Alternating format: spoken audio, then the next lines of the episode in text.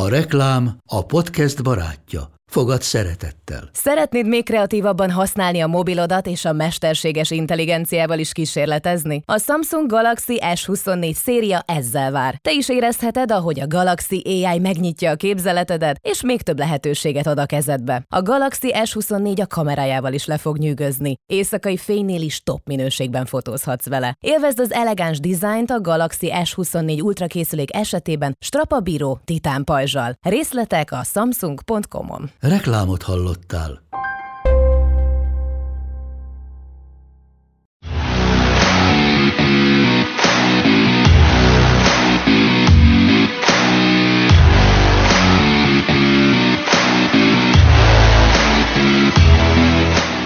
Sziasztok! Ez itt a Triple Coverage, ahová csak az igazán tökösök passzolnak. Én Katona Dani vagyok, vonal túladán pedig Ráti Józsi. Sziasztok! Józsi visszatért Miami-ból, mindenki más visszatért a nagy beigli evésből, úgyhogy itt karácsony után ki is beszéljük itt a 16. fordulót, úgyhogy már csak két kör van hátra, nagyon közel van már szezon vége, ami kicsit így realizálódott bennem így, nem tudom, ma körülbelül, de igen, szuper kis 16. fordulónk volt. A hét meccsen nyilván a Ravens Niners lesz, azzal fogunk kezdeni, de hát hozhatok volna a Cowboys Dolphins-t is, meg sok mindenről lehet beszélni a Raiders Chiefs kapcsán is akár, meg nyilván többi meccsről is beszélünk majd még bőven a nyertes vesztes rovatban, de kezdjük akkor a Ravens Niners, kezdjük az a Józsi, milyen volt Miami, szerintem az a, ez, ez az első ö, kérdés, ugye a Jet travel mentél ki, idei utolsó túrájuk volt, jövőre is majd szerveznek, és majd promotáljuk is őket, úgyhogy majd figyeljétek május közepén szerintem az oldalon, meg oldalukon is, de nálunk is mindent, mindent megtaláltok majd.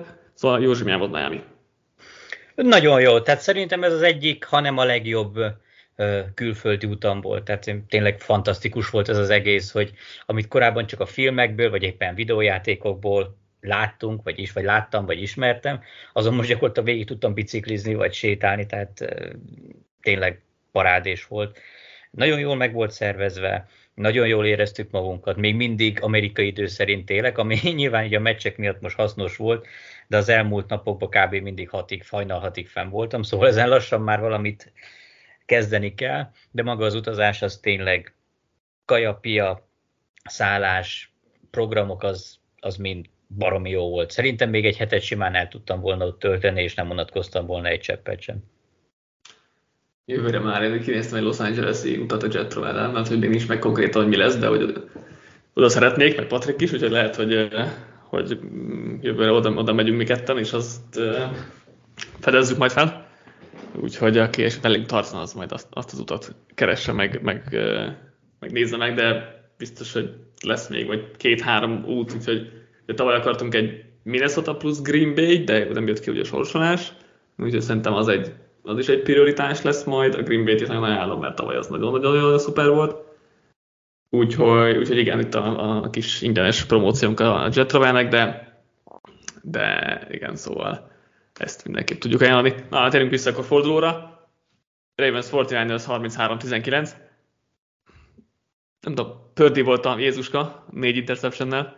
Jó, abban nyilván is kettő valamennyire szerencsétlen volt, bár az a kettő is egy rossz döntés, meg rossz passz volt, csak azért ritkábban van belőle interception. Mit, mit emelnék ki Józsi először inkább a Ravens védelmét, vagy hát mondanám, hogy a Ravens, off, Ravens offense, de Lamar jackson. Én talán inkább Lamar Jacksonnal kezdeném, mert egy nagyon rendhagyó gameplannel jöttek, hogy ahhoz képest, hogy a 49ers futás elleni védelme nem annyira jó, ehhez képest nem is nagyon erőltették ezt a dolgot. Mondjuk amikor próbálkoztak, akkor speciál nem ment, de én mondjuk el tudtam volna képzelni több Jackson futást, ehhez képest csak hétszer iramodott meg 45 yardért, mondjuk speciál ezzel is vezette a csapatot. Ráadásul ugyan nagy része scramble volt, tehát nem előre eltervezett, szerintem Jaja. talán mindegyik, vagy talán egy, egy előre eltervezett futásra volt.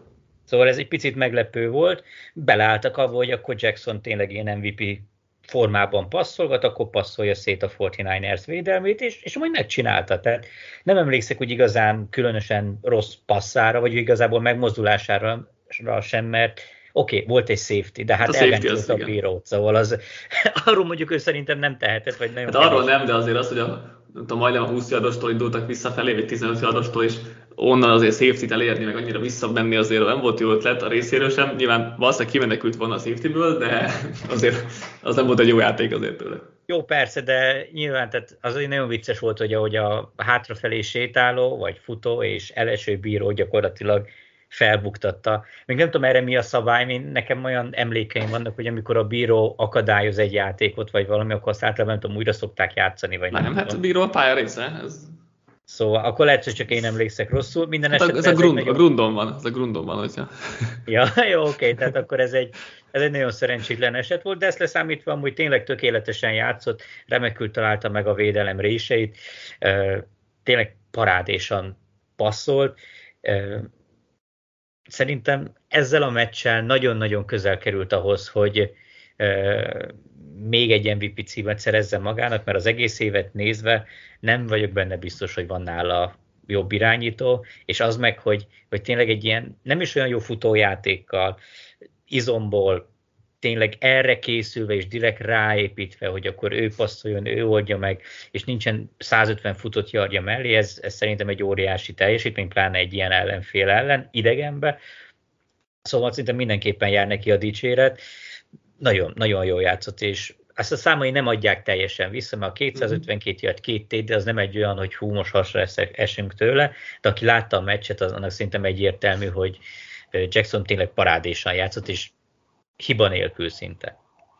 Igen, és tényleg, tényleg az durva, hogy a nehézségi szint azért nála egész magas volt ezen a meccsen, tekintve, hogy futójáték nem létezett, és gyakorlatilag úgy voltak vele, hogy Lamar a legjobb játékosunk, akkor odaadjuk a kezébe a és oldja meg. Nyilván azért voltak a Ravens offense-től, meg Todd Kentől jó felrajzolt játékok, meg, meg nem erről van szó, de hogy mind, minden felelősség Lamarra hárul gyakorlatilag, mert tényleg nem futottak semennyit a meccsen meg annak a felét is a garbage time-ban. Úgyhogy tényleg nagyon impresszív, impresszív meccs volt Blamártól. Az még egy nagyon érdekes mm, volt, vagy nagyon tetszett, hogy a Gus Edwards futott TD-nél, ahogy Bózát kivették a játékból, mert volt egy fullback ment oda blokkolni, mintha őt blokkolná, jött keresztbe egy Titan, mintha őt blokkolná, és még ugye volt a option játék, Edwards és Lamar között, hogy, ott, tehát, hogy azt Búzának esélytelen volt olvasni, most akkor miért tökömet is kéne így csinálnia. És um, szóval vannak ilyen szép, szép dolgok azért a Ravens offense és amik nem annyira látványosak, mint egy, egy uh, Dolphins vagy 49ers támadósor, de hogy uh, nagyon jól ki vannak találva, és nagyon jól működnek, úgyhogy nyilván Todd Monkent is meg kell dicsérni, de, de én egyetértek azért itt ebben ezen az oldalon azért a Jackson volt, aki, aki nagyot ment, és a támadó falat is említsük meg, mert igazából el, eltűnt a Niners pass ami azért ritkán, ritkán fordul elő a szezonban. Csak beszéljünk a túloldalról, mert a Ravens defense is hasonlóan király volt, mint, mint uh, Lamar Jackson. Engedtek nagy játékokat, de szerintem ez egy, uh, ez egy gameplan dolog volt, hogy um, feláldozták azt, hogy oké, okay, néha meg fognak minket verni, de próbáljunk meg minél több káoszt generálni Brock Purdy körül, minél több szimulált nyomás, minél több blitz, um, tényleg minél nehezebb dolga legyen ezeket, ezeket kitalálni és olvasni, és uh, bármi más. Persze néha sikerül majd neki, és jönnek nagy játékok, jöttek is, mert kitűnnek is, rájuknak is azért elég jó napja volt, de hát ott a négy interception tényleg oké, okay, volt két szerencsétlen, de amikor jön a CB, a cornerback blitz, és pontosan oda dobod a felugró kezébe, azt mondom, hogy nyilván ebből interception ritkán van, de attól még az nem, egy, nem lesz egy jó játék. A bűnt, ugye kapott egy sárga zászlót a Fortnite, azt oké, nem láthatta Pördi, de hogy kimozog, keresztbe passzol egy szűk, szűk, szűk ablakba, az sem ér a legtöbbször interception de az sem egy jó döntés, tehát ö, ö, most, most szerencsétlen volt azért Pördi valamilyen szinten ezen a meccsen, de azt azon nagy részében meg inkább szerencsés volt, mert több volt jóval a turnover térő játék, mint, a, mint az interception, szóval kicsit itt visszajött, és ez rosszul nézett ki, nyilván nem lesz még egyszer valószínűleg négy interception meccse, de ez most azért rosszul nézett ki.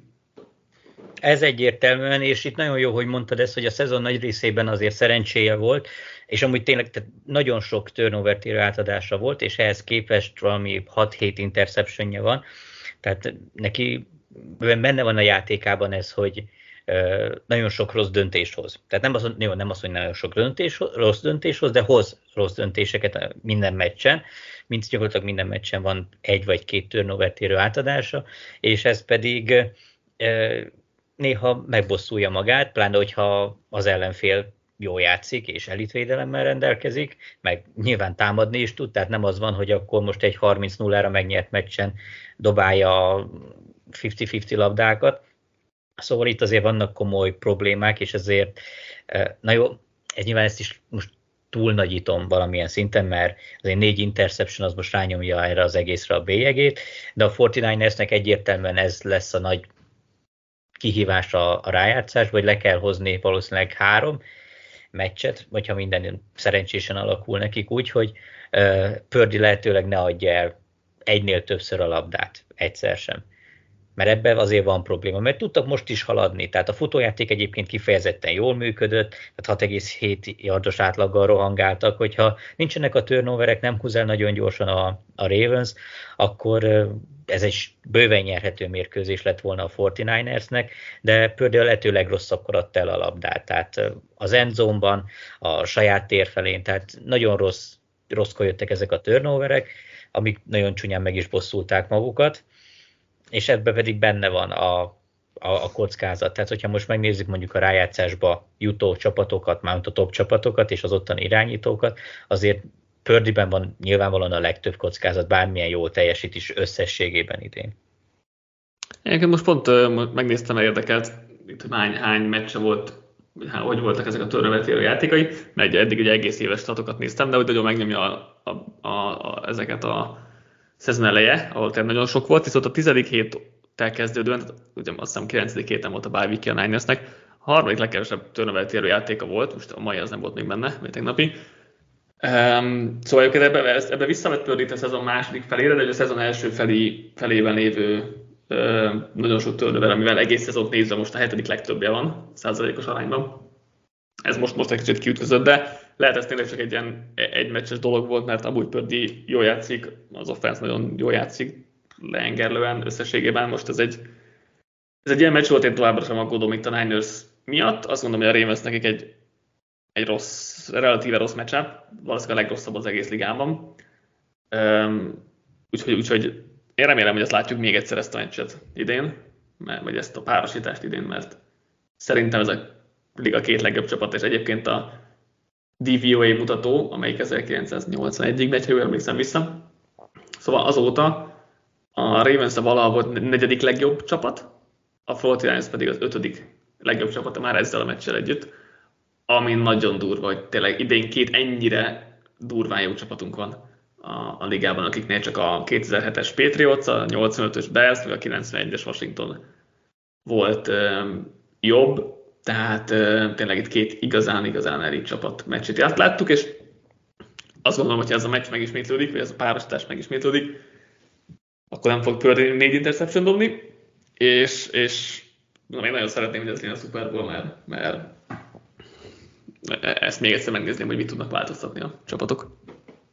Ja, az tényleg érdekes lenne. Egyébként én is vetem a Fortinány, szerintem simán a legjobb csapat az NFC-ben, és nagyon meglepő, hogyha nem jutnának be a rájátszásba, de ezzel együtt azért, hogyha van gyenge pont, én akkor talán ezt nevezném most meg, hogy Pördiben benne van az, hogy négy interception dobjon egy meccsen. Hát úgy látszik, a Ravens is így gondolta, úgyhogy, úgyhogy nem csak mi beszélünk erről azért, eh, hanem, hanem a csapatok is így gondolják, vagy hát a Ravens, Ravens most láthatóan így, így gondolta, de tényleg szerintem a Fortnite-nek rosszul néz ki nagyon ez a meccs, de szerintem sokkal rosszabbul néz ki, mint amilyen valójában volt, mert itt, itt a turnoverek egyszerűen elrontották az egészet. Még egy vicces statisztika. A Ravens eddig mind a 16 meccsén vezetett a 2 minute warningnál. Erre eddig két csapat volt képes, a 2007-es Patriots és a 72-es Dolphins, ugye. Hát veretlen ö, csapatok, az egyik Super Bowl, a másik, a másik nem.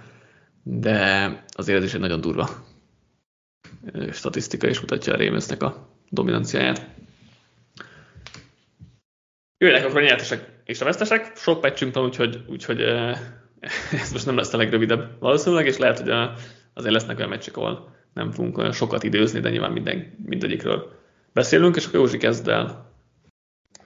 Jó, én a hét másik meccsét hoztam, a, a Dolphins Cowboys-t, a győztesnek pedig, hát nem is tudom, hogy így ez így mennyire jó megfogalmazás, de igazából a Dolphins playoff esélyeit, vagy ilyen playoff megítélését hoznám, mert végre sikerült idén megverni egy pozitív mérleggel álló, amúgy topnak gondolt csapatot. Igaz, nem volt ez egy magabiztos győzelem, sőt, de a győzelmet nem kell megmagyarázni, ez a párosítás nyilván összejöhetne akár a Super Bowl-on is, tehát azért az nagyon pozitívum, hogy a Dolphins képes volt legyőzni egy top csapatot úgy, hogy a legjobb elkapója az azért elég limitáltan bevethető, és kisebb-nagyobb sérülésekkel bajlódik. A második legjobb elkapója meg megsérült, és nem is biztos, hogy az alapszakaszban már visszatérhet. Szóval ez szerintem egy kifejezetten nagy győzelem volt a Miami részéről, és ezek után talán egy picit magabiztosabbak lehetünk azzal kapcsolatban, hogy hogy akár a rájátszásban is nem egy ilyen van and done lesz belőlük, hanem képesek a jó csapatok ellen is megállni a helyüket, és akár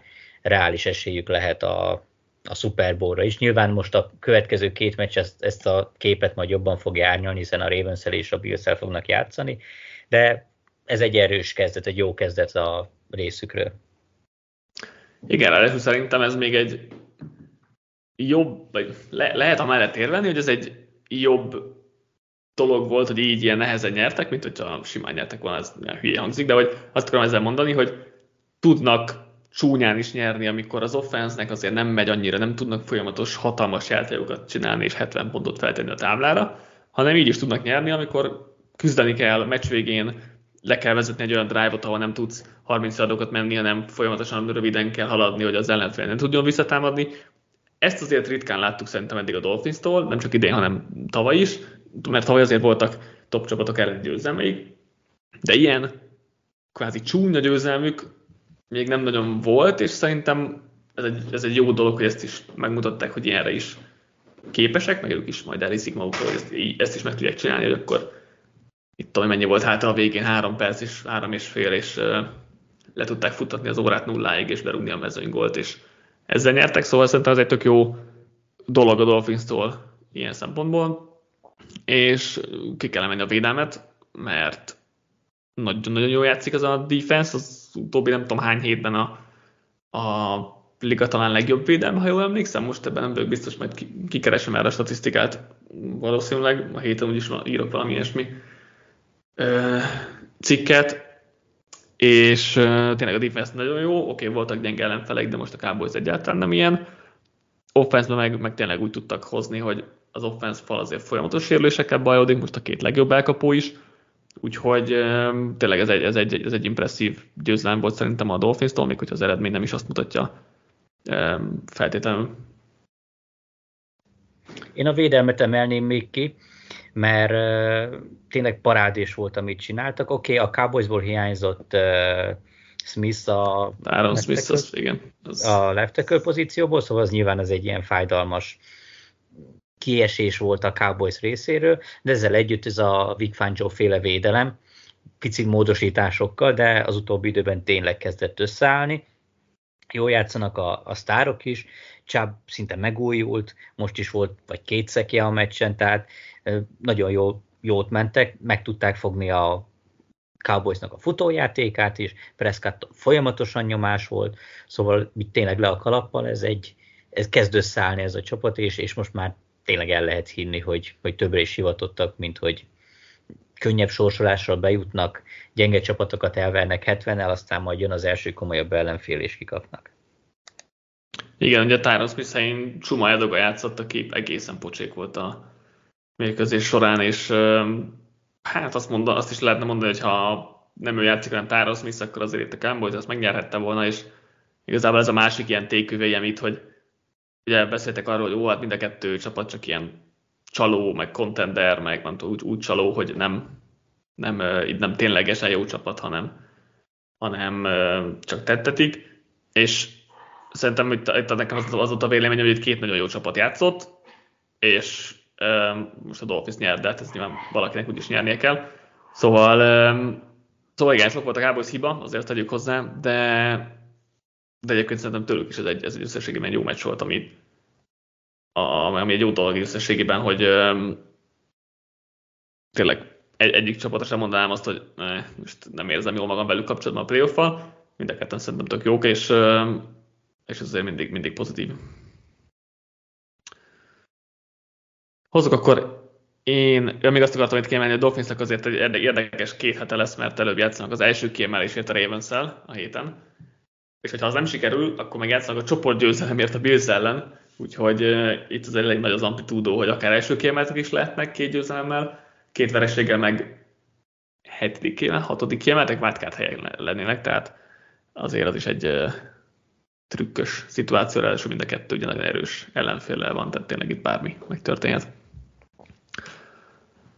Hozok egy vesztest, méghozzá a Kansas City Chiefs-t, ugye kikaptak 20-14-re a Raiders-től. Az első negyedben volt mínusz 18 yardjuk, ami hát uh, elég VTF kategória, ha, hasonló a VTF kategória, hogy a Mahomes éra 109 meccséből ez volt a legrosszabb IPA alapon, és még hogyha most a turnovereket uh, nem nézzük, vagy úgy nézzük, hogy uh, nem akarjuk feltétlenül azt túlsúlyozni, sikerességre általában is a 103. volt a 109-ből, szóval tényleg ez egy, ez egy borzasztó Chiefs meccs volt.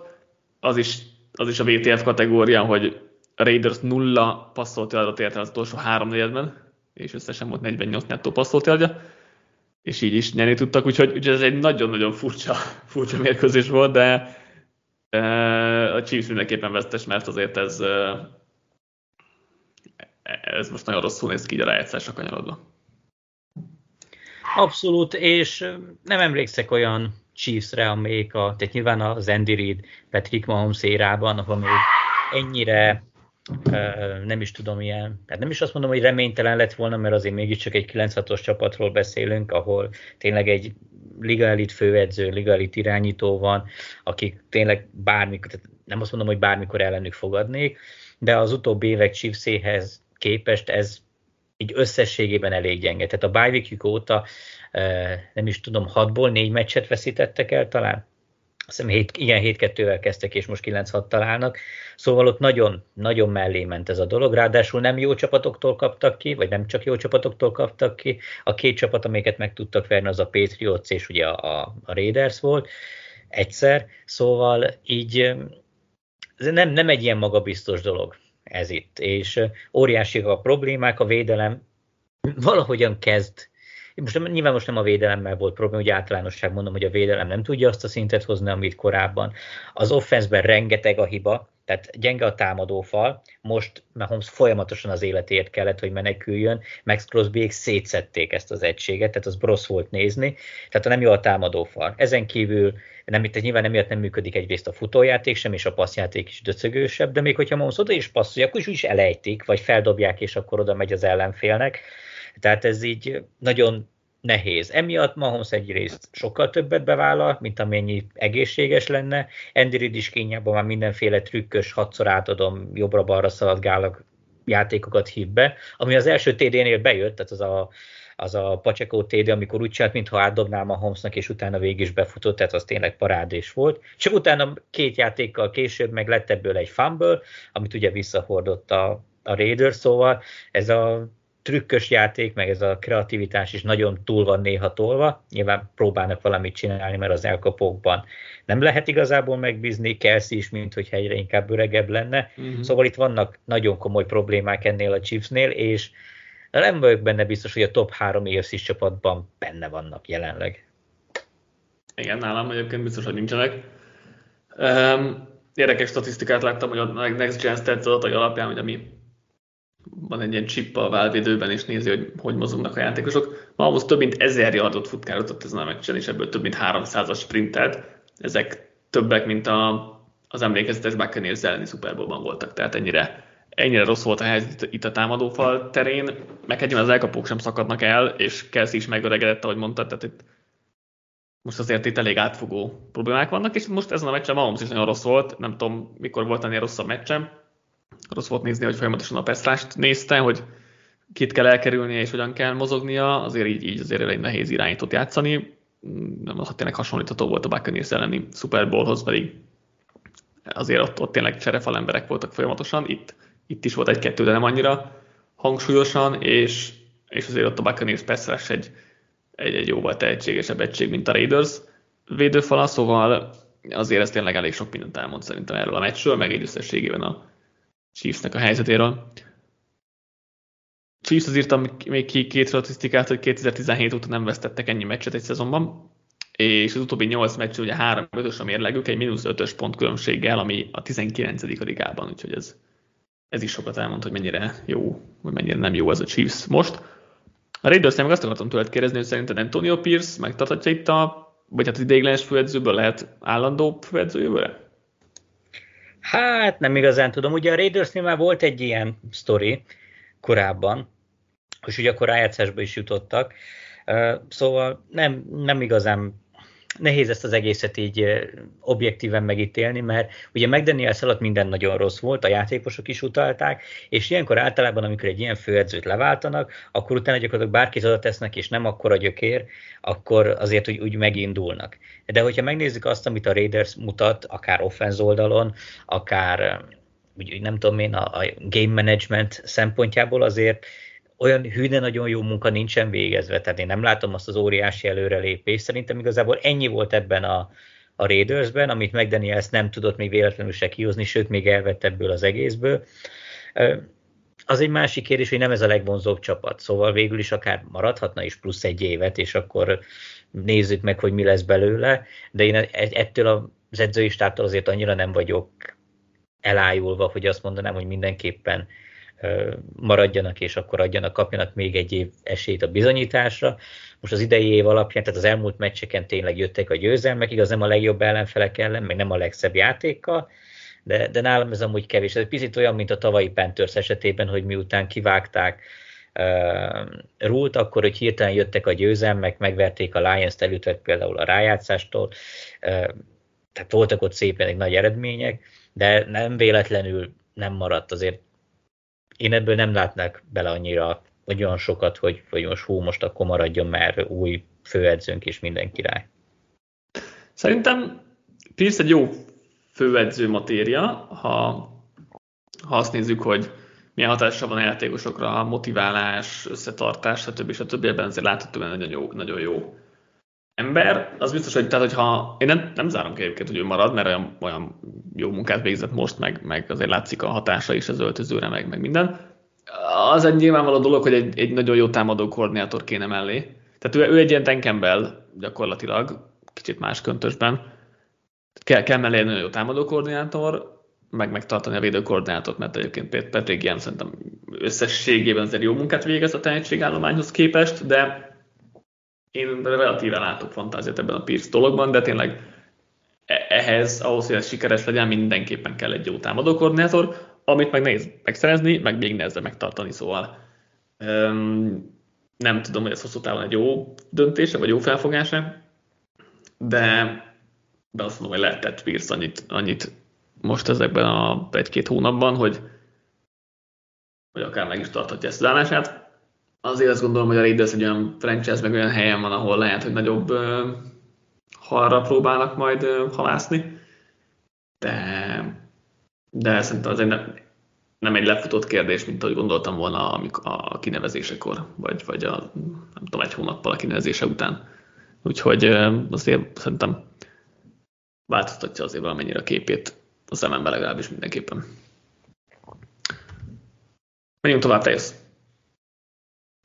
Jó, én akkor hoztam egy, hát egy győztest hozok a, a Bills-Chargers meccsről, mégpedig úgy, úgy ekte a bills mert tényleg nagyon jól alakult az a forduló, rengeteg rivális veszített, és innentől kezdve gyakorlatilag nagy nehezen legyőzték a Chargers, és innentől kezdve gyakorlatilag már ben vannak a, a rájátszásban, mert gyakorlatilag egy Patriots elleni győzelemre vannak attól, hogy ez matematikailag is szinte biztos legyen, és hogyha kis szerencséjük van, akkor egy Dolphins elleni győzelemmel az utolsó fordulón akár még a csoportgyőzelem is meg lehet, ami nyilván egy óriási eredmény ahhoz képest, ami mit tudom én mondjuk egy két hónappal ezelőtt volt, amikor már temettük, meg mindenki temette a bírsz, hogy jó, akkor idén még a rájátszás se fog összejönni.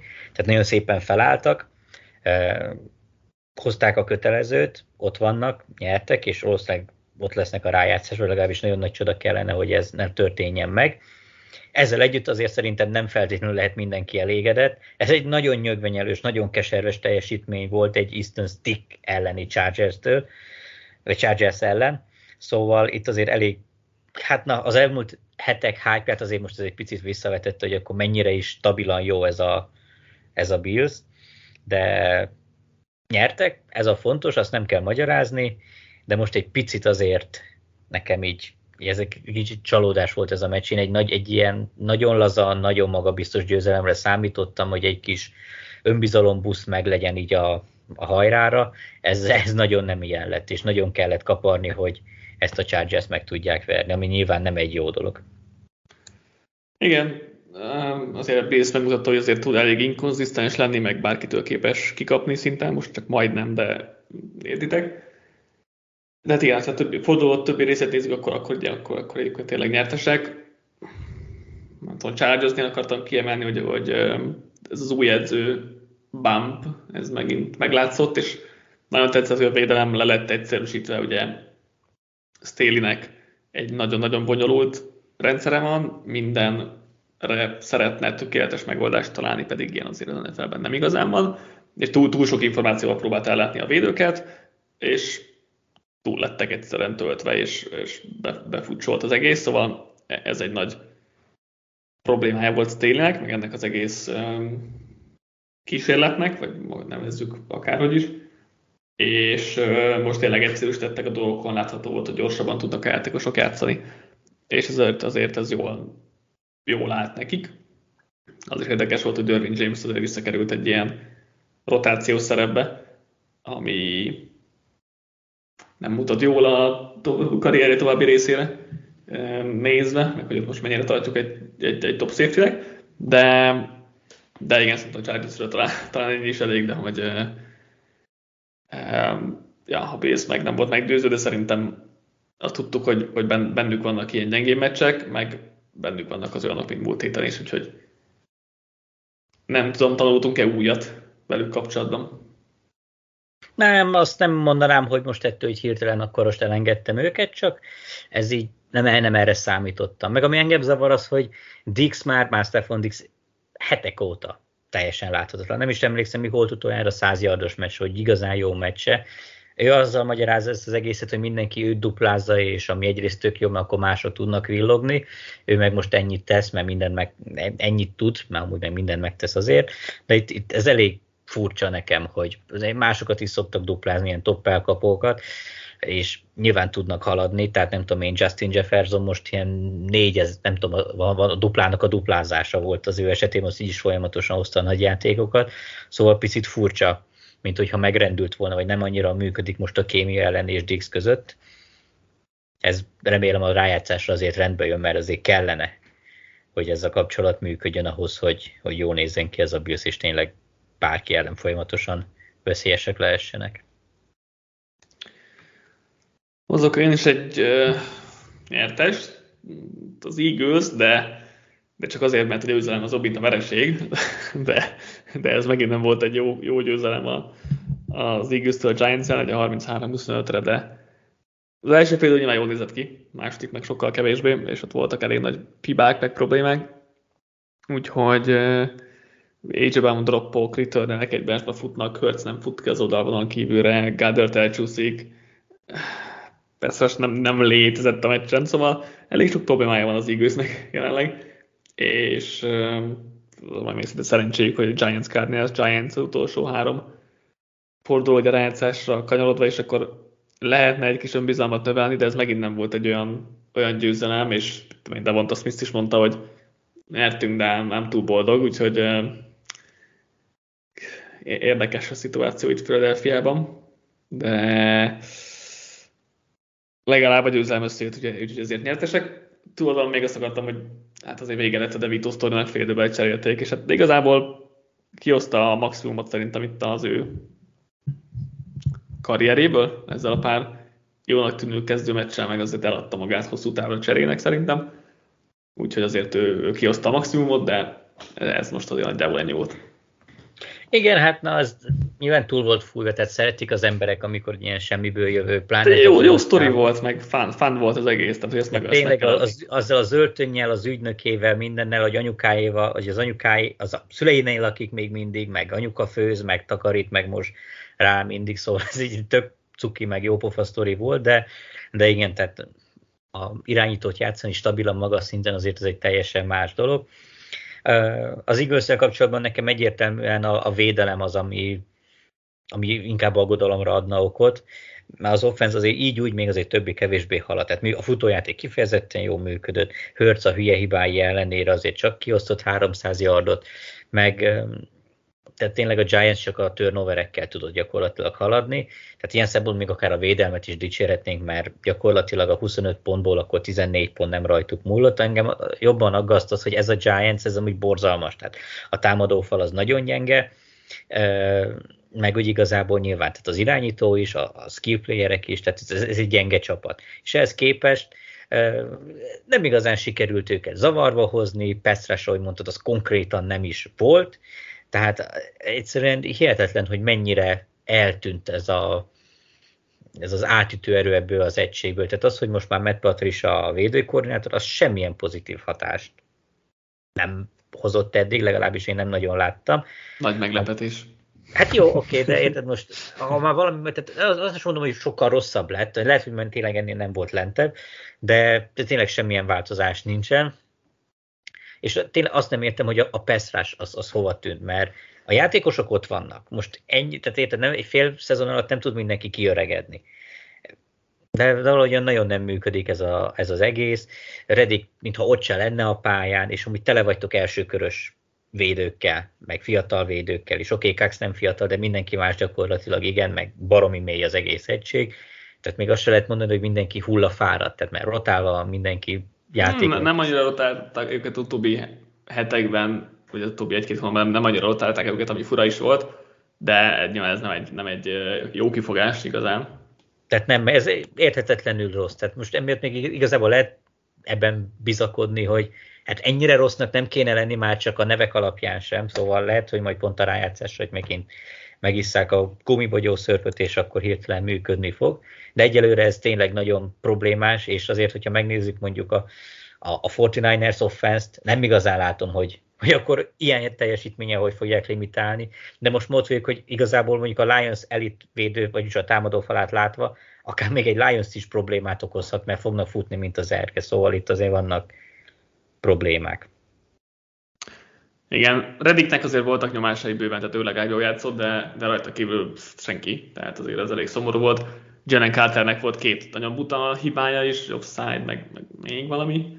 E, majd még nem bosszult meg a Giants, de hogy ő se játszott jól, meg egyébként nem is játszott sokat, tehát ő elég keveset volt most, most valamire a pályán, lehet a, a hibák miatt egy kis Patricia fegyelmezés, ami külön jól hangzik, de igen, azért persze gyenge volt. Kili Ringo, akit kiemelnék, hogy ő pozitív volt, negyedik körös újonc cornerback, akit sokan sokra tartottak a draft előtt, még inkább fél évben. Aztán végül negyedik körös lett, de, de ő egyébként egész jól ugrott be most, úgyhogy hát, ha lesz egy kis fiatalság a csapatban. De hát igen, sok jót nem lehet elmondani azért most itt az Eagles kapcsán. Sok, sok offenzionatot fejtettek a táblára, meg minden, de ott se voltam az elégedett. Mehetünk tovább. Jó, akkor én hozok egy vesztest, mégpedig a Bengals Steelers meccsről, a vesztes pedig a, a Bengals rájátszás reményei, ami, tehát nagyon furcsa volt ez a forduló, mert több csapat is viszonylag könnyű ellenfélel szemben lépett pályára, tehát ilyen volt a Bengals is. Nyilván a Steelersnek a 7, 7 hetes mérlegével azért hát relatíve jó csapatnak, vagy mondjuk erős középcsapatnak számított. Ezzel együtt az, az elmúlt hetekben mutatott teljesítmény alapján azért szinte mindenki, vagy legalábbis a többség az a Bengálsra fogadott volna. Ehhez képest egy megalázóan sima vereség lett. A, amit dicsértünk korábban, a, a támadófalat, Browningnak a, az okos és érett játékát, a jó edzői munkát, az, az most mind ment a kukába. Tehát gyakorlatilag semmi nem működik se, se az offense oldalon, se a defense oldalon. Browningnak volt három interception talán fumble is, de erre már nem emlék, nem volt fumble csak aztán azt összeszedték.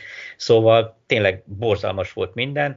Nagyon, tehát az egész felkészülés, amit a Bengals csinált, az nagyon félrement. A Steelers minden a játék minden egyes elemében dominált, ami, ami vicces, mert még Mason Rudolph volt a kezdő irányító. És Aki tényleg, a legjobb idei Steelers irányító volt. Ja, mint kiderült, tehát azért mondjuk erre sokat nem, nem hiszem, hogy sokan fogadtak volna, meg amit, mit tudom én, George Pickens művelt, hogy négy, elkap, négy elkapásból volt majdnem 200 yardja és két TD, tehát egyszerűen ö, nevetséges, tehát egyedül megverte gyakorlatilag az egész Bengals, ami az ő szempontjukból nagyon fájdalmas, mert a 9-6-tal azért nagyon jó esélyük lett volna erre a rájátszásra, pláne úgy, hogy ugye a Texans és a Colts is kikapott. Így viszont ezzel a vereséggel gyakorlatilag el is köszönhetnek ettől, mert valami 10 vagy 15 százalék környékén mozog a, a rájátszás esélyük, szóval reális esélyük nincsen. És nyilván mondhatnám, a Steelers meg győzött 8 es mérleg, akkor még meccsbe van, de valóságban ez sem igaz, tehát nekik is valami 20 százalék alatti a, az esély a rájátszásra, szóval ez egy ilyen legalább kitol, legalább ez a, ez a dögöljön meg a szomszéd tehene stílusú meccs volt, és kitoltunk velük, nekünk se lett sokkal jobb, úgyhogy most mindenki szomorú lehet.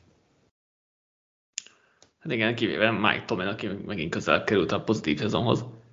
Úgyhogy az is, az is valami. Igen, fura, hogy ez a Browning Magic, ez egy így eltűnt ilyen hirtelen.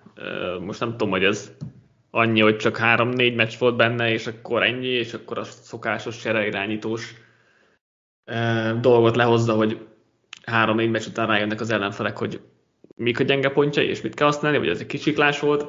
Lehet az előbbire fogadnék, de ettől függetlenül mindenképp rossz volt.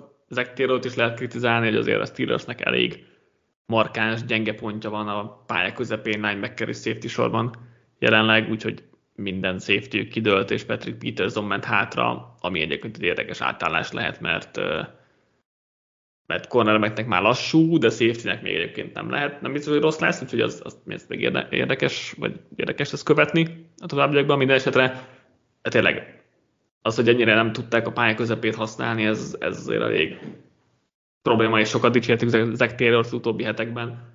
Most azért kritizálni is lehet azért. Pickensről akartam elmondani, hogy ő meg, ők meg nagyon sokat kritizálták őt a múlt heti hozzáállása, meg nem blokkolása kapcsán, és korábbi hetekben is a hozzáállása miatt, úgyhogy ez most egy elég jó dolog volt a részéről, és egyébként Tomlint is ki lehet emelni, hogy így próbálja motiválni, és nem azzal, hogy leülteti a padra, szóval nyilván Tomlinról tudjuk, hogy mennyire jó tanár, meg motivátor, meg, meg akármit akarunk fogalmazni, és most is, most is kijött.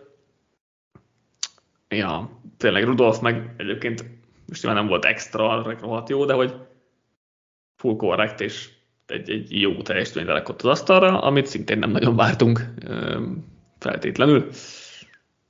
Egy érdekes statisztika, a Steelers utóbbi két évben kétszer volt képes 30 pontot szerezni, mind a kétszer otthon a Bengals ellen, úgyhogy ez is egy vicces mutató. Menjünk akkor tovább, hozom nyertesnek Jared Goffot és a Lions-t. Ugye a Lions 30 év után nyerte meg a csoportját, és hát először nyerte meg az NFC North-t. Goff pedig ugye neki Brian Flores okozott rémálmokat az egész karrierje során, meg, meg ugye Bill Belichick, de akkor ott volt Brian Flores, és eddig, eddig tényleg hatalmas problémái voltak az ő rendszerével, a sok blitzel, a sok nyomásgyakorlással. Most viszont nagyon jól kezelte ezeket, és engem meglepett, hogy mennyire, mennyire nyugodt tudott maradni itt a ránehezedő nyomás alatt, amikor blitzelték, akkor gyorsan passzolt, amikor nem blitzeltek, csak azt mutatták, akkor meg türelmes volt Úgyhogy ez, ez jó nézett ki Gofftól mindenképpen.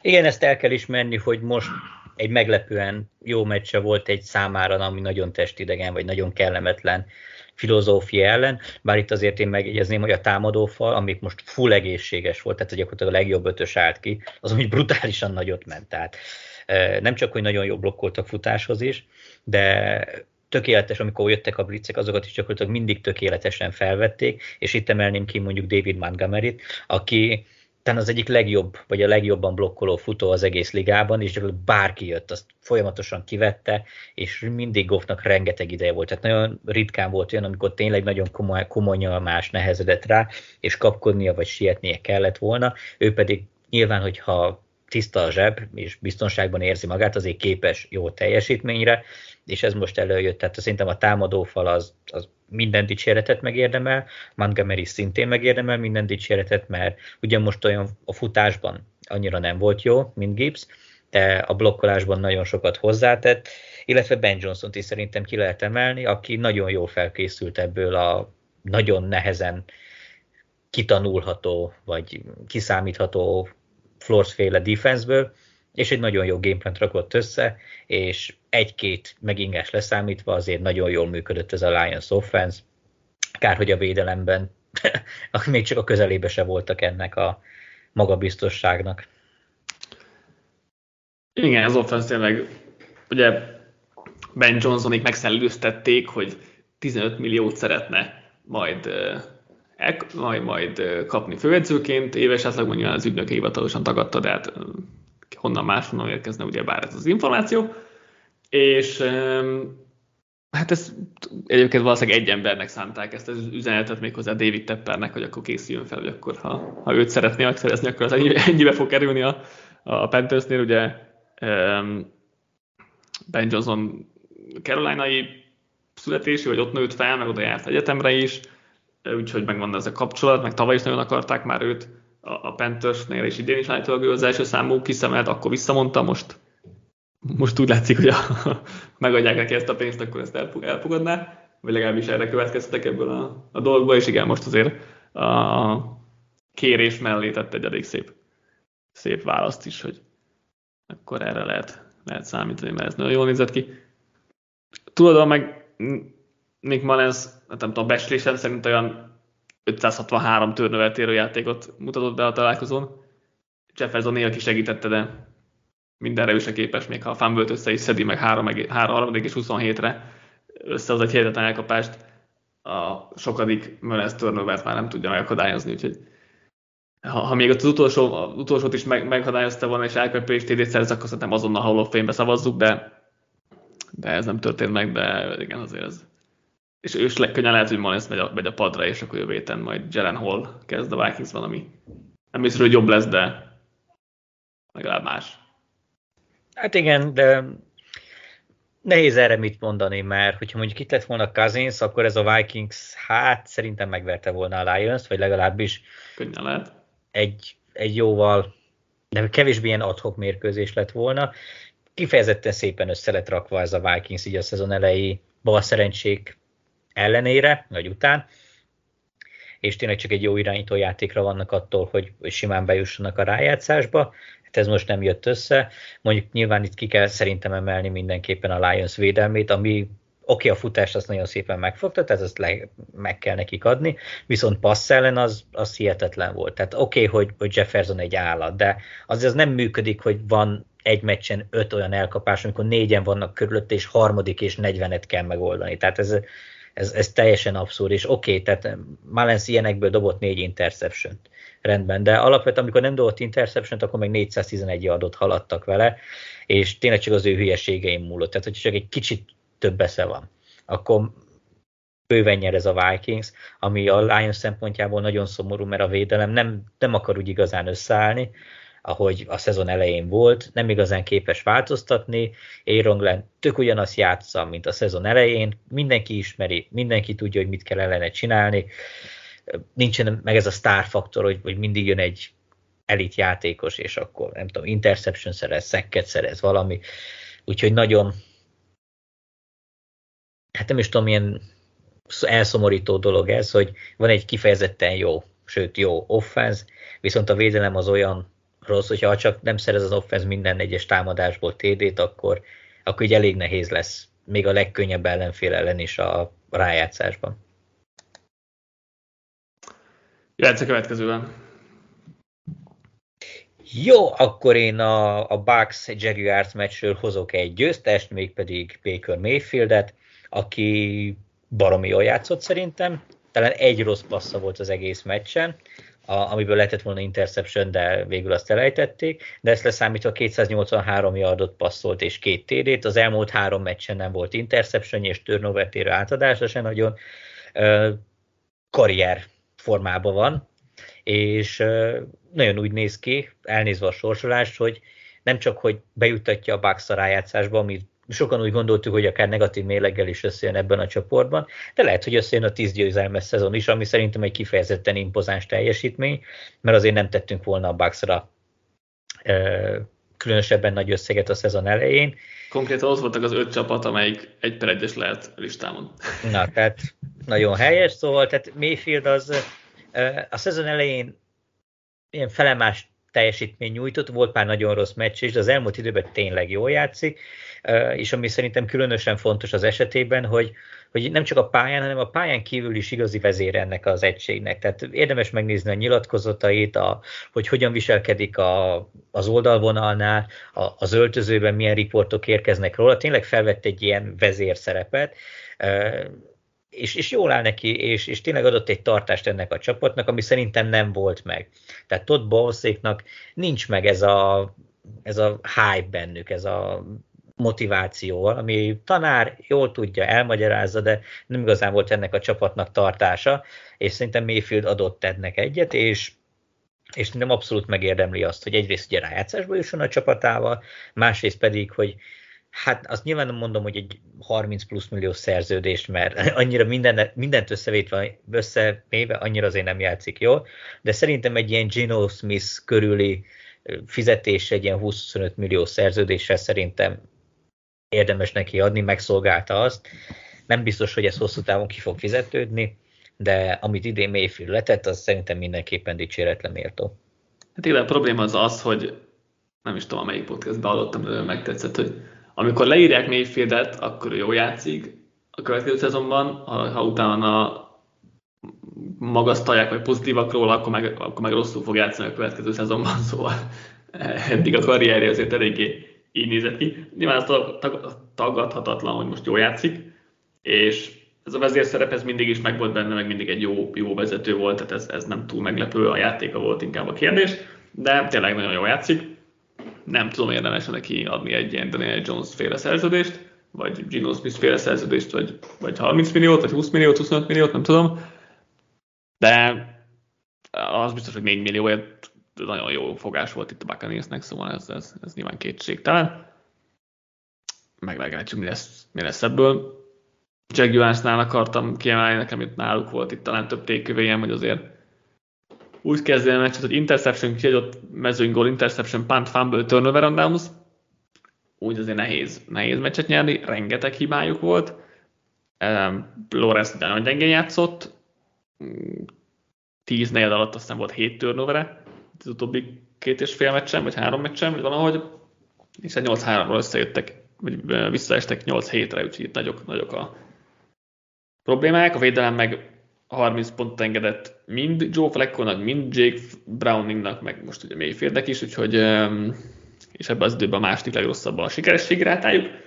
Úgyhogy itt az egész Jaguarsnál hatalmas problémák vannak itt hirtelen, és most ez egy dolog, hogy a Super Bowl-ért nem fognak reálisan küzdeni, de egy csoportról is lemaradhatnak akár. Jó, Panthers-t ide hozni most a héten, meg utolsó körben a Titans egy, egy ö, nehéz ellenfél, de érdekes lesz ez a végjáték, hogy ők itt össze tudják egy kicsit kapni magukat, amiben nyilván nem segít, hogy Lorenz megint összeszedett egy sérülést már a sokadikat az utóbbi hetekben.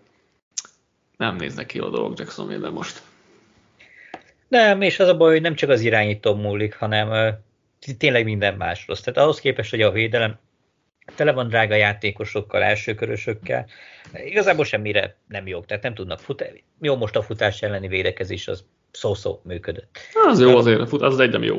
De alapvetően a max ennyiük van. Tehát a passz ellen teljesen hatékonytalanok, ha már van, létezik ilyen szó. A Pestrás az teljesen eltűnt az utóbbi hetekben. Futni konkrétan nem tudnak, tehát hogy azt egyáltalán nem tudnak futni. Ja, tehát ez meg a másik, hogy ő, a túloldalon meg ugye egyáltalán nem tudnak. A támadófal is rossz, és nem tudom, lehet, hogy ez egy Christian Kirk volt a, a tényleg az adóász, mert mióta megsérült, azóta Igen. semmi nem megy. Tehát hihetetlen ez a dolog. Borzalmas, amit, amit művelnek, ehhez pedig, ha még hozzáveszik azt, hogy Lawrence nem játszik űrelit formában, így, így akkor tényleg négy vereség egymás után nyilván tehát egy Panthers, hogyha megvernek, akkor gyakorlatilag a rájátszás az meg lesz. Így vagy úgy, ha más nem hetedik kiemelként, az valószínűleg össze fog jönni, de ahhoz képest, hogy volt olyan pillanata a szezonnak, amikor úgy gondoltuk, hogy ez a Jaguars akár az EFC döntőig mehet, nehogy Isten akár még a Super Bowl-ba is bejuthat. Hát most már tényleg az is csoda lenne, hogyha ha az első kör túlélnék. Ez nagyon, nagyon drasztikusan széthullott minden most itt pár hét alatt. Mehetünk tovább. De te jössz, én mondtam a Bucksot győztesnek. Ja, igazadom. Én a nyerő párost hozok akkor most, méghozzá Joe Flackot és a Mary Coopert. Nem hiszem, hogy nagyon, nagyon magyarázni kell, mert Cooper franchise rekordot jelentő 256 yardot szerzett, és most már harmadik csapatában szerzett 200 plusz yardot egy meccsen. Flacco pedig nagyon jól játszott. Eddig ugye jó sztori volt, meg szeretjük hype-olni Fleckot, mert páró, meg olasz csodőr, meg elit irányító, de azért az előző meccseken annyira nem játszott jól, egy korrekt szintet lehozott, ami sokkal több volt, mint a legtöbben várták, szóval nyilván lehetett, lehetett hype Ez a meccs az baromi jó volt Fleckótól, oké, okay, volt kint két interception az ő játékában, azért ez benne van, de 40%-os nyomás alatt játszott, és 11 aros volt az átlagos passzmélysége, szóval nem is könnyű játékokkal haladt előre, hanem ebben a 380 vagy 360 yardban. Azért itt, itt ez nem az volt, hogy összehozott pár kis játékot, és akkor a Cooper futott bele rengeteget, mert Coopernek is valami 60 yardja volt, csak elkapást még 256-ból nagyon kevés. De tényleg Flecko baromi jól játszott, több touchdownja van négy meccsen, mint az összes többi Browns irányítónak 11 meccsen, ami szintén egy vicces statisztika, de itt nagyon durván szétszették a Texans védelmét, ami azért eléggé visszaesett az utóbbi hetekben, nyilván voltak sérülések is, meg minden, de azért a, Browns elég jól játszott arra, hogy nagy problémáik vannak a play meg a abból induló hosszú játékokkal, főleg, hogyha a heavy personát használ az ellenfél, mondjuk fullback vagy egy extra tight e, ezt nagyon jól használtak itt többször is a, a Browns több hosszú játékot hoztak össze így, és tényleg ez a Flecko Cooper páros, ez nagyon-nagyon jól néz ki jelenleg. Az a vicces az egészből, hogy szerencsétlen Coopert, hogy, hogy nem nagyon tudták eddig használni már a Brownsba. Tehát oké, okay, tavaly volt egy ezer yardos szezonja, de azért ez elég ilyen, picit ilyen adhok volt, és mióta megjött Flecko, azóta csak úgy, úgy szárnya, mint hogyha ezer éve együtt edzene, edzenének, és örök haverok lennének, és folyamatosan máshogy csinálnának, csak egymásnak passzolgatnának, tényleg félelmetes volt. Fleckonak egyébként a két interceptionjéből az egyik az, az nem rajta múlott. Tehát igazából az egy pick volt csak az övé. Ja. Ezen kívül amúgy tényleg parádésan játszott. Ahhoz képest, hogy szinte folyamatosan nyomás alatt volt, nem érdekelte. Fogta, eldobta. Nyilván Cooper óriásit látszott, mert azért nem minden frekkó passz volt olyan könnyen elkapható. Ő, ő pedig megoldotta, szóval azért nagyon működött ez a dolog, ez két oldalon működött, de le a kalappal Flecko előtt, remélem, hogy ezt a formát fent tudja tartani, mert ez a Browns egy nagyon szín, így, hogy Watson nincs, ez a Browns egy nagyon szimpatikus és szerethető csapat, a védelem az nagyon jól néz ki, az offenz is működget, nagyon éli Flecko ezt a Stefanski féle rendszer, ráadásul mindezt úgy, hogy most a futójáték egyébként tök halott volt, tehát egyáltalán nem működött, szóval nagyon szurkolok nekik, hogy ez így kitartson, nem tudom, tudod-e, hogy Fleckónak van a legtöbb szuper, vagy ezé, rájátszás győzelmi idegenben Tom Brady-vel holt versenybe, szóval, hogyha bejutnak, akkor én... Csak, azért, csak azért tudom, mert olvastam a cikkedet már. Na látod, akkor így én bízok a Flecko Magicben. Meg amúgy tényleg, tehát öreg csávó, mennyi 38 évesen visszajött, amúgy is nálunk van egy kis kultusza, tehát még a régi időkből, hogy a, az elit báró olasz csődör Joe Flecko, szóval ugye a bácsik, azt nagyon nyomták, szóval tényleg nagyon, nagyon fán lenne, hogyha ez a Browns egy részbe jutna, nem tudom én, akár mondjuk az EFC döntőbe, vagy akár a Super Bowlba, mert tök vicces, amúgy is még soha nem jártak ott arra. Másrészt meg Flecko megérdemli, jó játszik, belejött, jó volt nézni. Na. Texasnál két dolgot akartam talán kiemelni, hogy az offense azért nem létezett. A garbage time ugye volt 7 pontjuk, de az csak visszavadásból, és nagyon látszott, hogy oké, okay, Browns persze nagyon jó, de hogy a támadó falat azért eléggé feljavította CJ Stroudnak a, a rendkívül érett és fejlett zseb érzéke és zseben belüli mozgása. Most azért itt nagy problémák voltak. Másik pedig, hogy Derek Stinglit akartam kiemelni, aki megint interception szerzett, ez már az ötödik volt a nyolc meccsen neki, és oké, okay, azért meg, meg szokták néha égetni, de, de elég jó kis fiatal cornerback, ugye. Meg ennyi, ennyi még egy, egy érdekes statisztika, hogy a Brownsnak van a legtöbb pénze ilyen, és úgy állnak ilyennyire jól. Oké, okay, a irányítóból egy nagy szeret, és abban upgrade-et találtak, de, de, de akkor is ez egy érdekes statisztika. Mehetünk tovább. Jó, akkor menjünk a Seahawks Titans mérkőzésre, ahol hát itt nagyon sokat gondolkoztam, hogy most kit emeljek ki győztesnek, vagy vesztesnek is, mert oké, hogy a Seahawks győzött, de azért ez nem volt egy nagyon meggyőző teljesítmény. A negyedik négyedet leszámítva egyébként borzalmasan játszottak, úgyhogy hát én talán Gino Smith tudnám kiemelni győztesként, mert azért clutch volt a végén, ezt meg kell neki adni.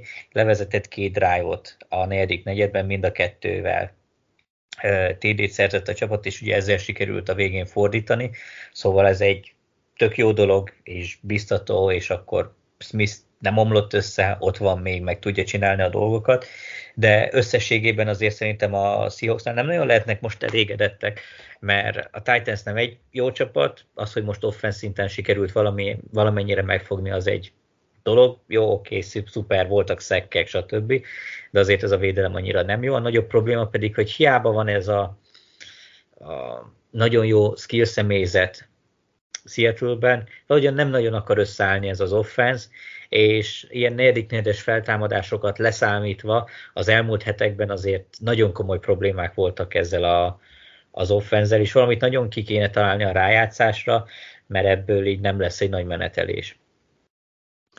Igen, a Game Winning Drive a Gino-nak az baromi jó volt, és azzal vagy azzal nyerték meg a meccset, de az tényleg nagyon szép volt. Előtte azért tényleg nagy, nagyobb problémák voltak a, a, az offenszben, um, és az egész, tényleg az egész, egész offense nagyon ilyen egydimenziós volt, meg nem, nem akart nagyon semmi működni. Tényleg azt a meglepő, hogy a, nem gondoltuk volna ezt a, a Titans védelméről, amely minden valamire való játékosát már kis tudással elvesztette, jó, vannak még, még páran, de nem sokan, és így tudták elég jól limitálni a Seahawks-t. Lehet, hogy rostás volt még Gino itt a sérülése után, lehet akár erre fogni, de nem tudom mennyire érdemes.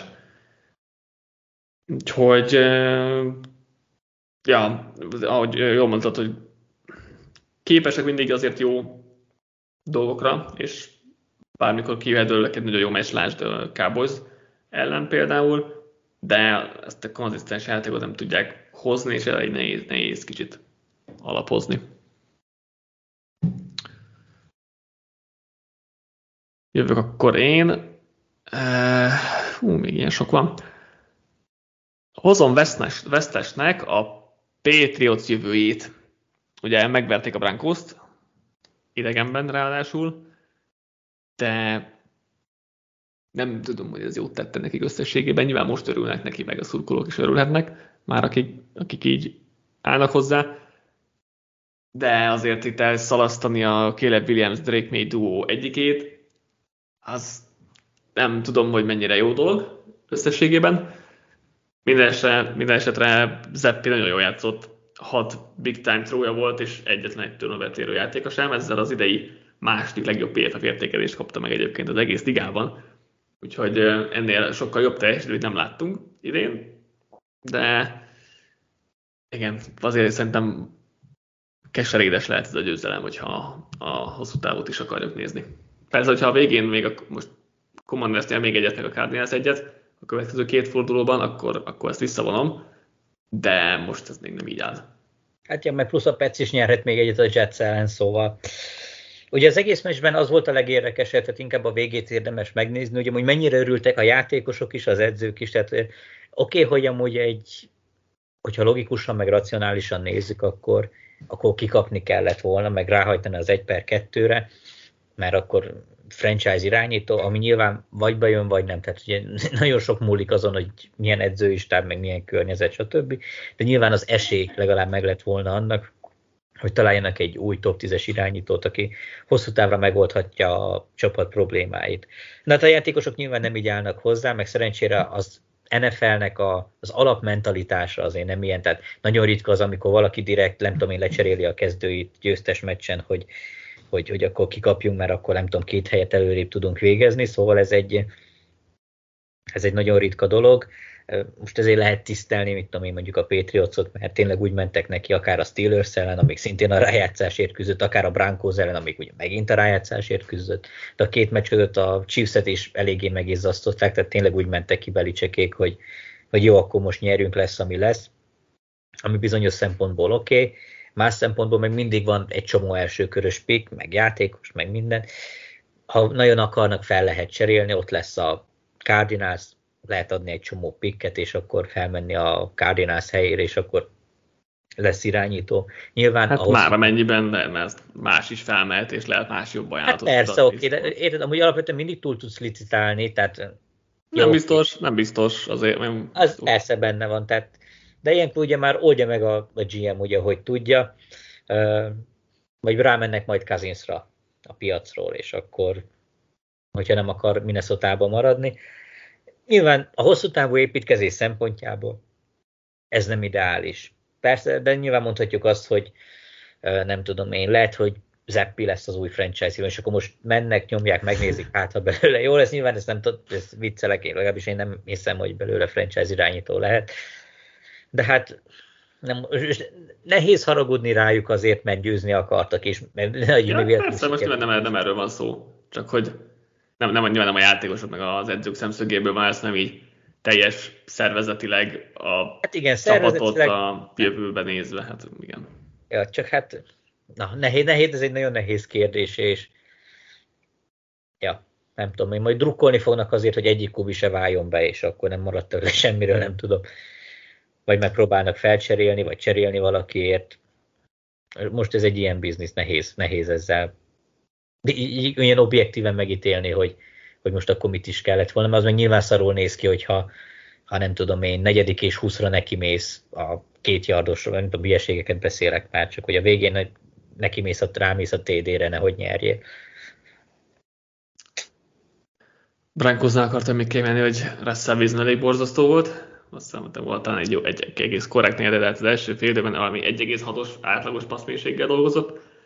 Én nem tudom, hogy tudnak együtt dolgozni Paytonnal.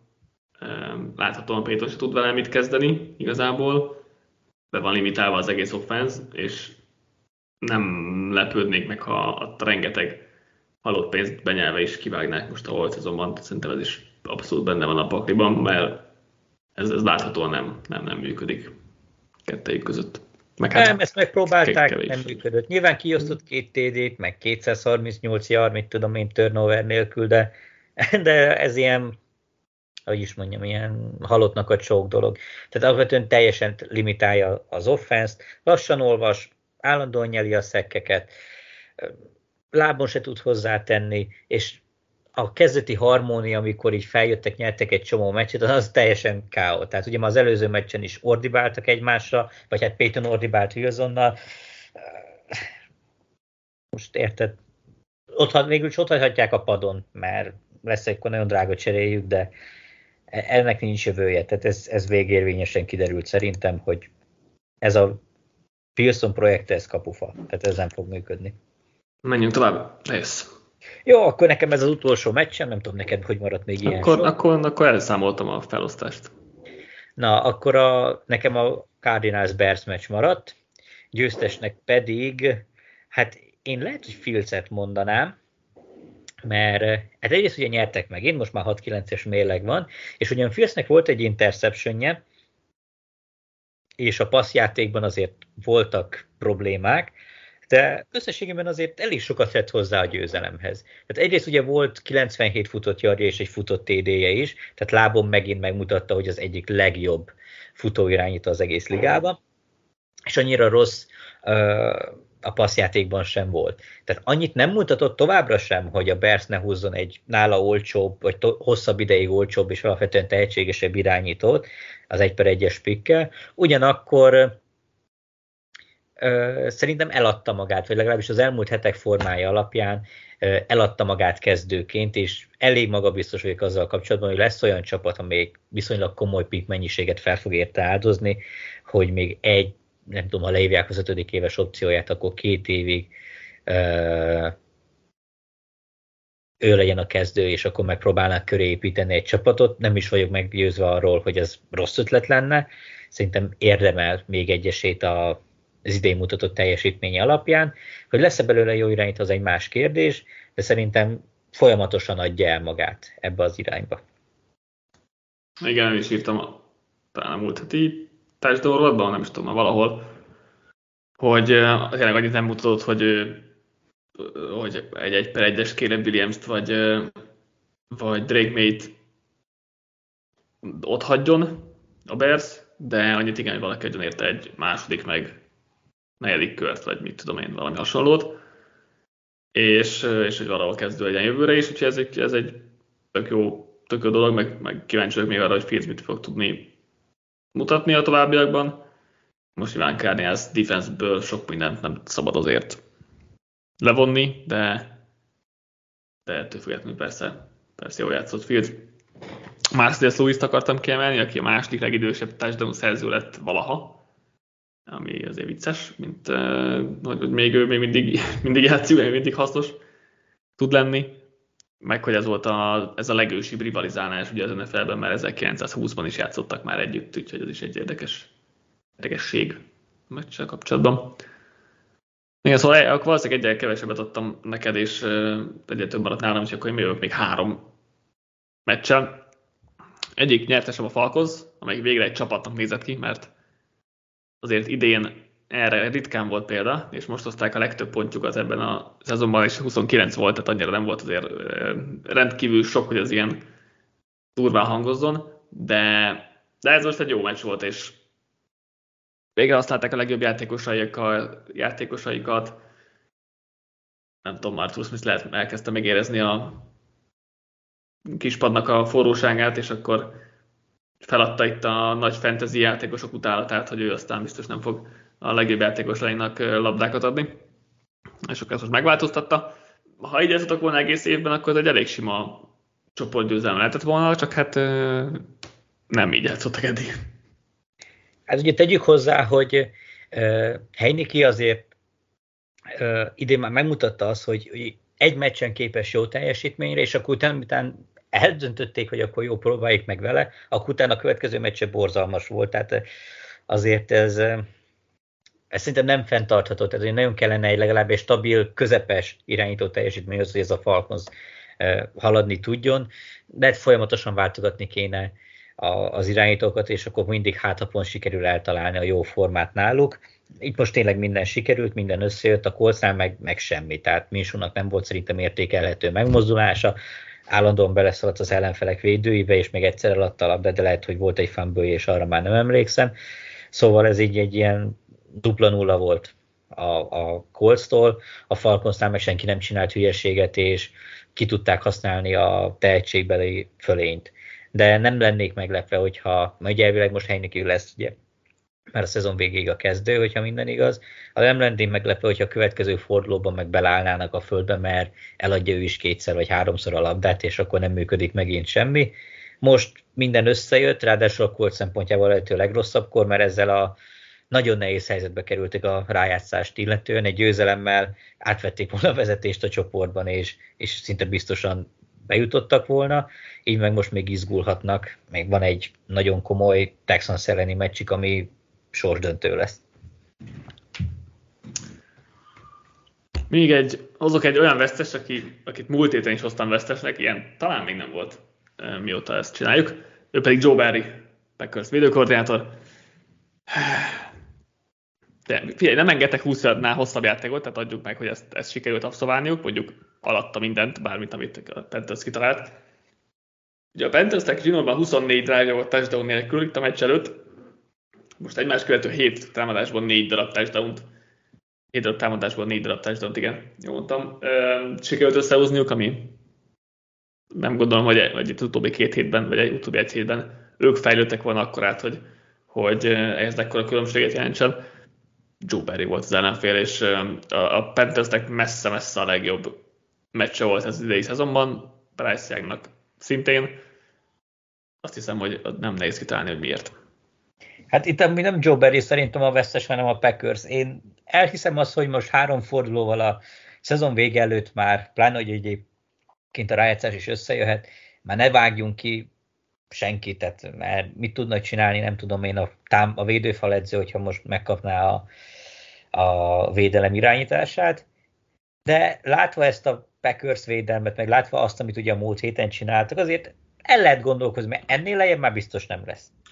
Szerintem, a, szerintem a, ugyanez, ugyanezen ok miatt nyertes a Packers, mert most már tényleg eljutott olyan szintre ez az egész, hogy nincs az Isten, hogy most már ne rúgják ki Joe. Hát jó, oké, hát hogyha végül kivágják, akkor persze, de véletlenül majd a rájátszásban lesz egy jobb meccse, és akkor megadják neki megint a bizalmat, már ha bejut nyilván a Packers a rájátszásba, de ez a védelem ez tényleg borzasztó volt, és nagyon kevesen múlott, hogy a Panthers, nem is tudom, 30 másodperc alatt időkérés nélkül ne jusson el megint a, a sőt 19 másodperc alatt megtettek 44 yardot két játékból, és kb. fél másodpercen múlott, hogy mezőnygól távolságban nem tudta uh, spike a labdát Young, szóval ebből majdnem hosszabbítás lett, és akár egy vereség is benne lehetett volna.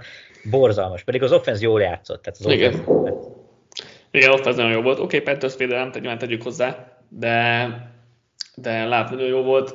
Packers offense meg az utóbbi 6 hétben a negyedik legjobb DVOA mutató alapján, csak a Fortnite, a Rams és a Ravens előzi meg, úgyhogy ez tök szuper. Csak hát nagy, nagy, nagy szerencsétlenségük, hogy egy ilyen védelem áll mögöttük.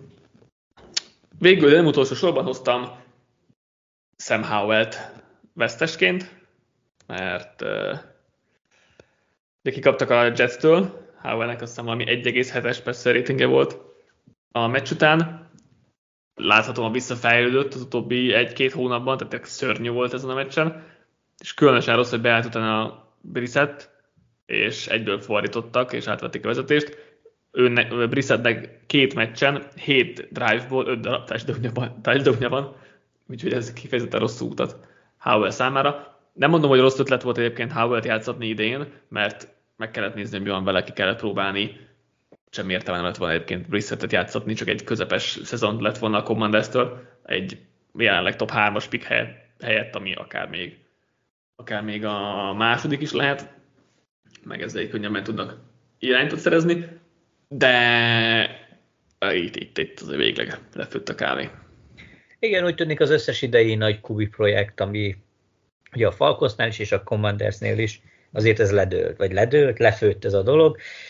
Havel nem franchise kaliberű irányító, az elmúlt hetekben a minden önbizalmát elveszítette, és borzalmasan játszott, és tényleg óriási volt a kontraszt közte és Brissett között, aki egyébként a legjobb csereirányító szerintem a ligában, sőt egy ilyen nem egy kezdőnél egyébként jobb is, vagy jelenlegi kezdőnél jobb is, szóval azért ez valahol érthető volt.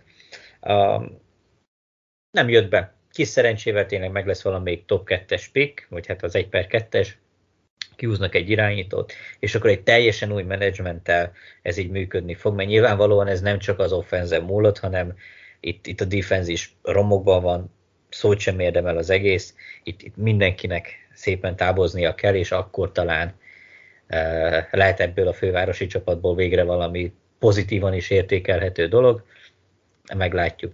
Tényleg, tényleg annak, remélem nem, cserél, hát nem, nem kellene lecserélni a Havát, mert még akkor nem lesz esélye a pikre, de nyilván Rivera pláne valószínű, hogy, hogy kivágja. Igen. Így, így valószínűleg ő rámegy azért a győzelmekre, mert ő szeretne gondolni majd a jövőben munkát magának, de csapat szempontjából kicsit az a helyzet, mint a patriots hogy innen már nagyon nem kéne meglepetést okozni. Igen, Jetsnél meg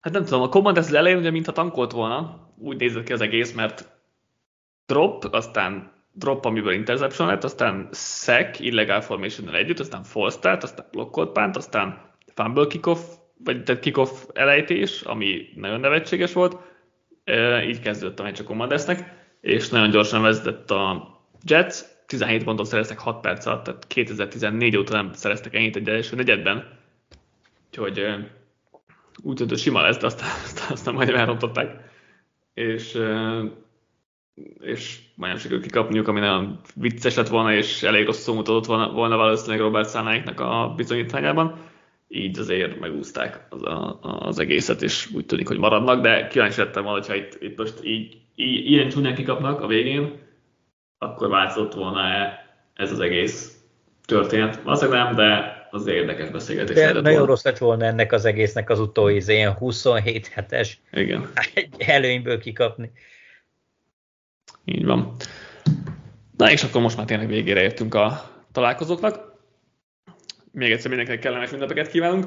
Végül a kvízes elmaradt 500. adásunk most újra elmarad, mert Patrikéknak közvetíteniük kell um, college meccseket, de január elején tényleg ígérjük, hogy összehozzuk ezt a, a dolgot, úgyhogy um, szóval, hogy erre még várni kell, de sajnos ez így lesz. Addig is kellemes, hát most ünnepeket nem, de mindenkinek boldog új évet kívánunk, és jövünk a következő forduló összefoglalójával.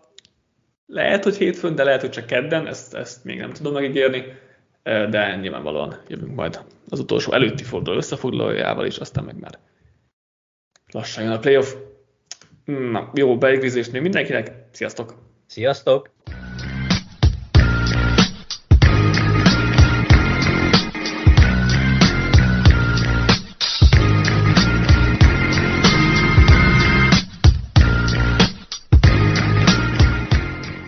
Ez a műsor a Béton közösség tagja.